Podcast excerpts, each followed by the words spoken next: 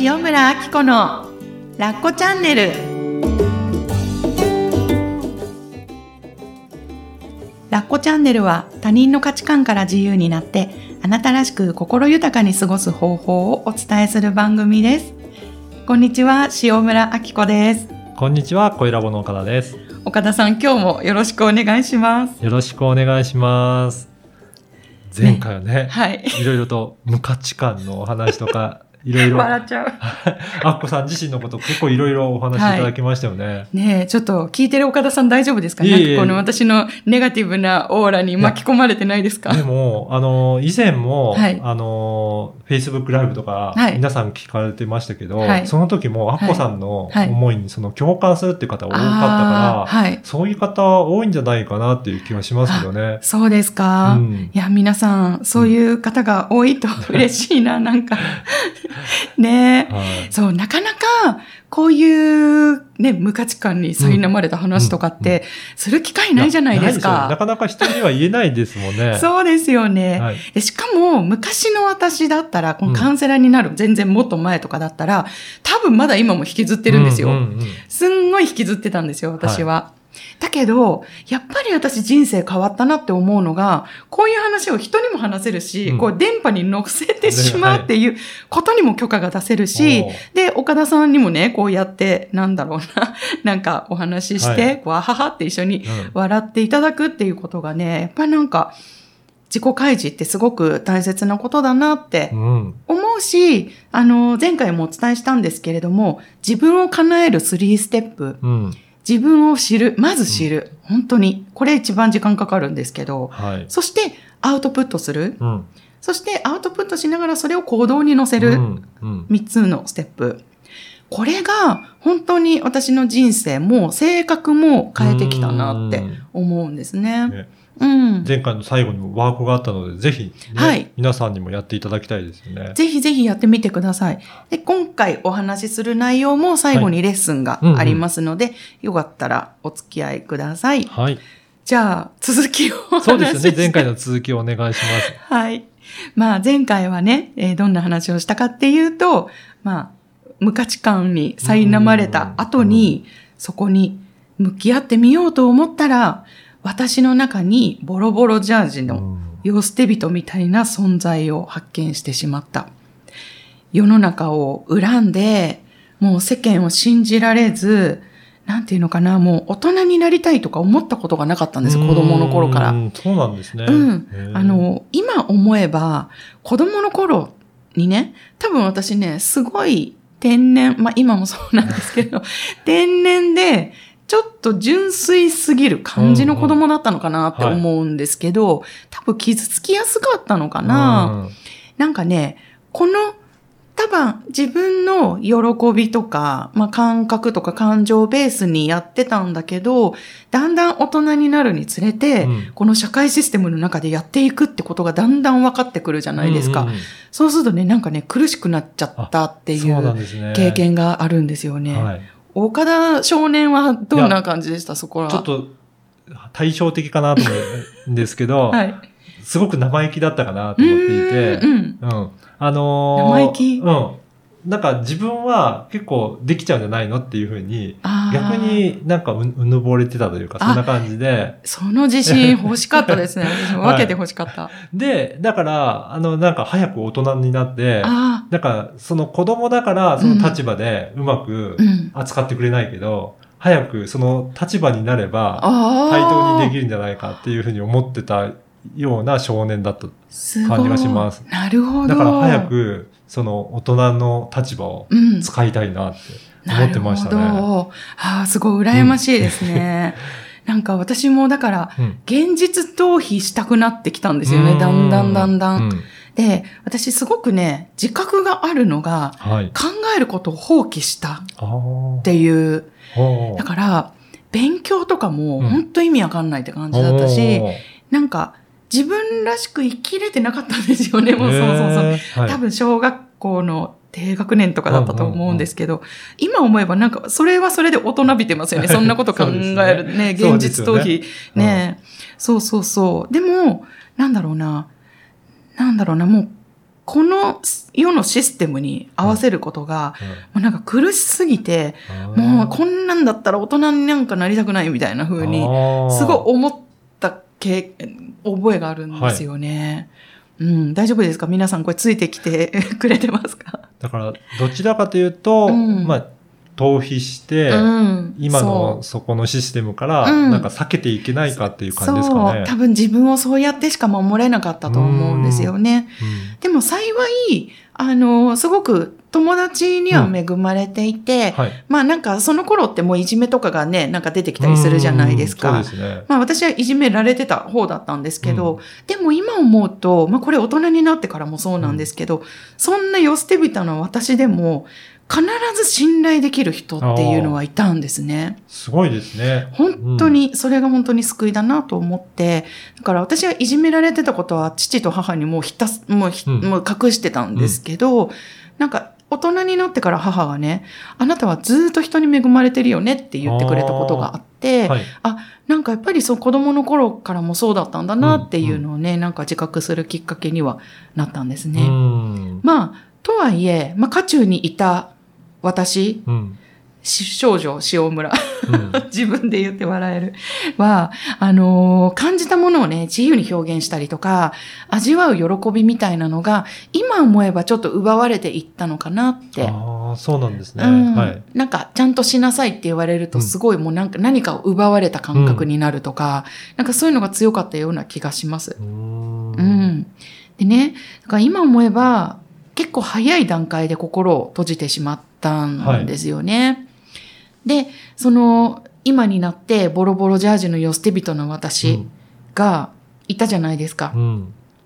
これってもしかしたら、あの頃、うん何かを奪われたと思ってしまって、あの、なんか、閉ざしてしまった自分なのかなと思ったら、うんその声を聞いてあげたいって思ったんですね。あ、じゃあその頃から、うんもう、あのー、小学校の低学年のちっちゃい頃からもしかしたら蓄積されていったされてたかももしれのかもしれなないいっていう。ですね。あで、これちょっと変な話、イメージつくかな。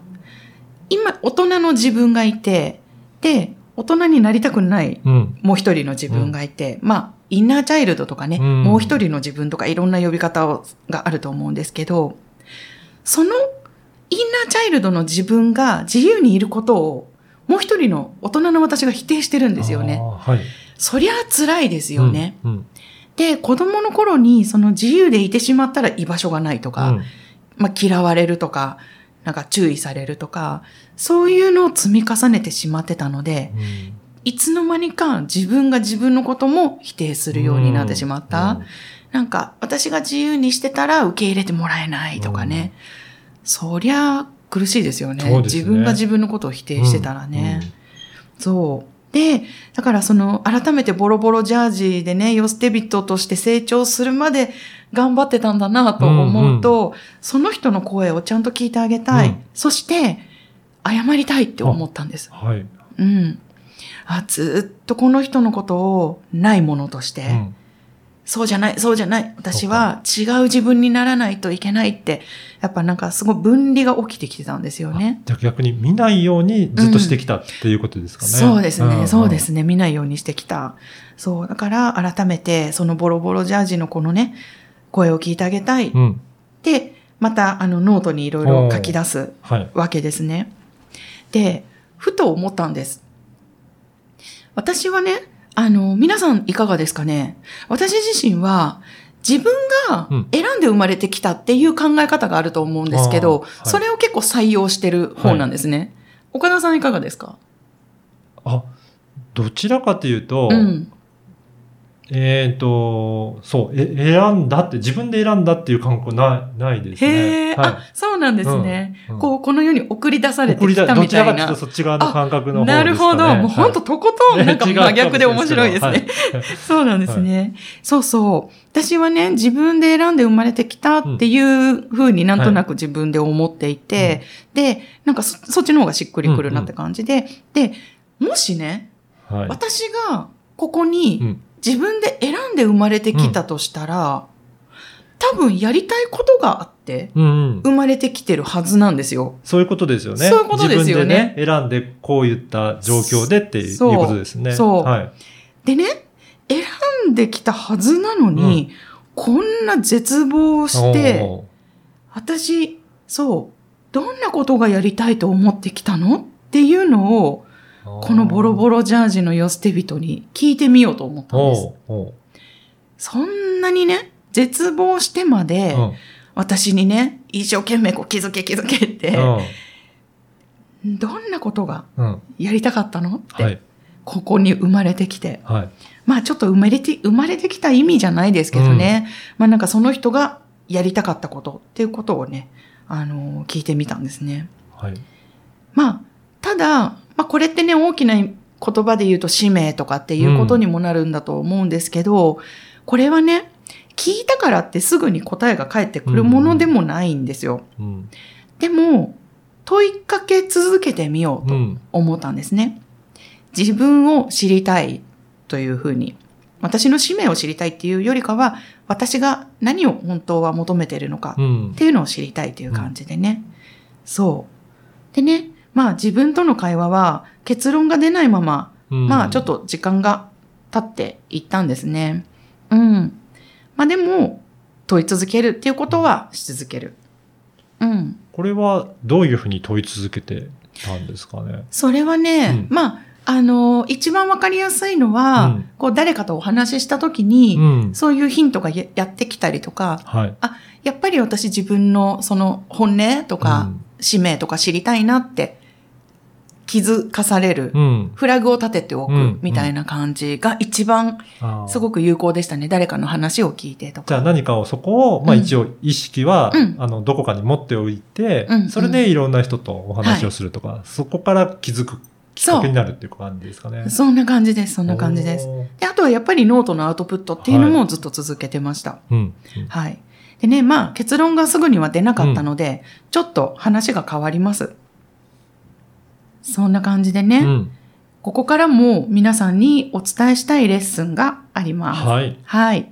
それはね、うまくいかないことの中に本当の答えがある。っていうこと。はい。で、うまくいかないことの中に本当の答えがあるかもしれないって思ってみることがすごく大切なんですね。うん。なんか別に全問答じゃないけど、すべてのことに意味があるとは限らないんですけど、うん。でも、あなたは、あなたのことを知りたいっていう、多分ね、人の純粋な願いってあると思うんですね。はい。うん。から、そこに本音があるのかもしれないなと思って、それを知りたいと問い続けてみてください。うんということなんですね。で、これも、すぐにわかる人もいれば、なんかピーンと来てね、うん降りてきたりとか、あとは、やっぱり時間がかかって、なかなかわからないっていう人もいる。で、その、なんかうまくいかないことを引きずる必要っていうのはないんですけれども、うんやっぱり私もっと自分のこと知りたいなって、うん、フラグを立ててあげるっていうことが大切です。うん。わからないなりに本音で生きるっていうことにもチャレンジし続けるっていうことが大事ですね。うん、うん。じゃあ、うまくいかなかったときは、うん。なんとなくそこをちょっと、えっ、と、いろいろ思い浮かべておいて、うん。で、自分に問いかけていくと、うん。なんかすぐには出なくても、うん。なんかそのうち、あ、これだったかなっていうのが、うんうん。なんか引っかかってくるかかもしれないっていうことですね。そうなんですよね。まさに後で回収するっていうかね、うんうん。まさに今の私もそんな感じ。確かにそうですよね。その問いを投げかけておかないと、うん。もうそのまま放置されて、何もなかったことってなっちゃうんですかね。そうなんですよ。ただただ、あの時嫌なことあったとか、うん。ぐらいで誰々にこんなこと言われた、けーって終わっちゃうんですよね。あーじゃあ、なんかそれがどんどん積み重ねていかれそうですね。そうそうそうなんですよ。うん。だからね、アウトプットまでは皆さんしていただきたいなって思います。あじゃあ、やっぱり感情とかをうん。しっかりとアウトプットして、例えばノートに書くとか、そういったことをしてまとめておくと、うん。うんその後で何かのきっかけで回収できるっていうことなんですね。本当そうだと思います。ねえうん。ちなみに岡田さんってうまくいかないことうん。があった時ってどうされてますか？あで、も、アウトプットは結構昔からしてましたね。おーあ、どんな風に？あの、全部、なんでいあの、うまくいかなかったとか、うんえっ、と、だ自分はどういうふうに考えてるとか、うんうんうんここをこうすればよかったのかなとか、うんうんうんっていうのは結構細かく書いて、最初はざっくりと大きく書くんですけど、そこを結構細分化していって。あの、もうちょっと細かく分類すして、そ面白い。それぞれを、あの、できる、こういうふうにするとか、あとは、もう自分自身でうん。解決できないようなこともあると思うんですよね。うんうんそう例えば、もう世の中がそういうもんだったら、うん。うん、もう仕方ないから、確かに。ここは仕方ないっていうふううん。に整理するだけでも、ああの、すっきりする場合ありますよね。ずっともやもやするわけではなく確てか、に。うんううん。ん、もうこれは自分でもどうするものではないのでっていうふうにできることはやるしもうできないことを諦めるっていうような、そう確かに分類をして、分類大事。はい、整理はしてたなっていうのを今のお話聞いて思いましたね。なるほど。そうですよね、うん空を赤く変えようと思ってもできないから、ねじゃあ青い空の下でどうするってことですよね。そうよね。はい。はいなるほど。ちょっと皆さん参考になりましたね。ありがとうございます。だから、もやもやした時は確かにそういうふうにうんアウトプットするのはすごく有効ですね。大事ですね。うんやっぱなんか二人の共通ってね、書き出すっていうのははすごい大切にね、してますありね。これ、私、今でもうん。いろいろなんか新しい事業をやろうとか、はい。こういうふうに進めていこうっていう時は、うん。結構紙に書くことってやっぱり多いですね。ああ、そうですよね。うん。なんかあの、普段はパソコンとかも使うんですけど、うん。うん。紙の方がなんか自由に書けてたりとかするので、そ確かに。こでいろいろととりあえずアウトプットいっぱいして、うん。うん。そこから整理していくっていうようなことは確かにやってるなというふうに思いました。大事、うんそう、パソコンではやっぱりなかなか叶わない整理がノートではできますよね。そうですね。あの、アッコさんもやっぱりノート使ったりとかしますか？そうなんです。実は、これちょっと岡田さん見てください。ポッドキャスト見えないんですけど、はい普通皆さん B5? うんうんん？B5 B5 がのノートを使いますよねはいノートは B5 が多いですよね。最近私ね、A4 A4 の。まっさらな罫線がない白紙のノートを使ってるんです。もうあ本当にそれこそ脳内をダダ漏れさせるのにぴったり。いや、それ見て私も近いの。私はコピー用紙そのまんま使ってるんですよ。今日も使われてますね。今日も使ってるんですけど、はい A4 のそのままの束束を、すごい。あの、挟んで、ファイルあに、そこにもう次から次へと書くっていう感ーじね。なるほど。確かに無地ですね。なんかやっと共通点がありましたね。ありましたね。さっきから逆でしたけど。そうそうそうそう。はい。やっぱりそうやってアウトプットされてるんですね、いろいろとそうですね。うんあの、しばらくやんなかったんですけど、やっぱりやってみようと思ったら、うん。人生が進みやすくなった感じがします、すごく。ね。うん。これリスナーの方もぜひ、ぜひ、いろいろ試していただいてね、もやもやすることとか、整理してねみるといいですよね。あの、お気に入りのペンとノートをね、うんそうですね新しくしてとかね、はいもうぜひぜひやってみてください。うん。そう、ところで、うんまたね、ちょっとあの、長期講座進んでいるので、準備が、はい、お話しさせていただきたいんですけれども、9月くらいにね、えっ、と、皆さんにお声かけさせていただけたらいいなと思ってます。はい。はい。えっ、と、これね、オンラインで、はい、もう今までお話ししてきたような、なんか自分に向かい合うとか、うん自分の宝物を見つけるとか、使命に気づくとか、ね、あの、行動するきっかけを作るとかね、もう本当これ、やっぱね、自分の人生変えられるんですよ、自分自身でう。んうん。それをね、体験することのほかないですよね。いや、そうですね。うん。色あせない自信っていうのを、うんが身につくと本当に最強なんですよね。うんで、そういう自信があると、揺さぶられたとしてうも、ん全然ダメージを受けにくくなる。はい。うん。そういう心があると、社会にもっともっと貢献できる自分を作っていけるし、あの、あなたがうん本当に出会いたい人に出会える自分になるんですね。うんこれ本当に皆さんに体験していただきたいと思ってます。うんえー、ね、まだ、あのー調整がうん進みましたら、LINE の方にね、えっと、お知らせをお送りさせていただきたいと思うので、概要欄の方から、えーぜひぜひ登録をしておいてください。うんはい。そして、えーもう一つお知らせなんですけれども、はい。朝ライブ、うん Facebook グループで、えー無料オンラインサロンということでやらせていただいてるんですけれども、この週3回の9時半からの朝ライブは YouTube の方でも今流させていただいています。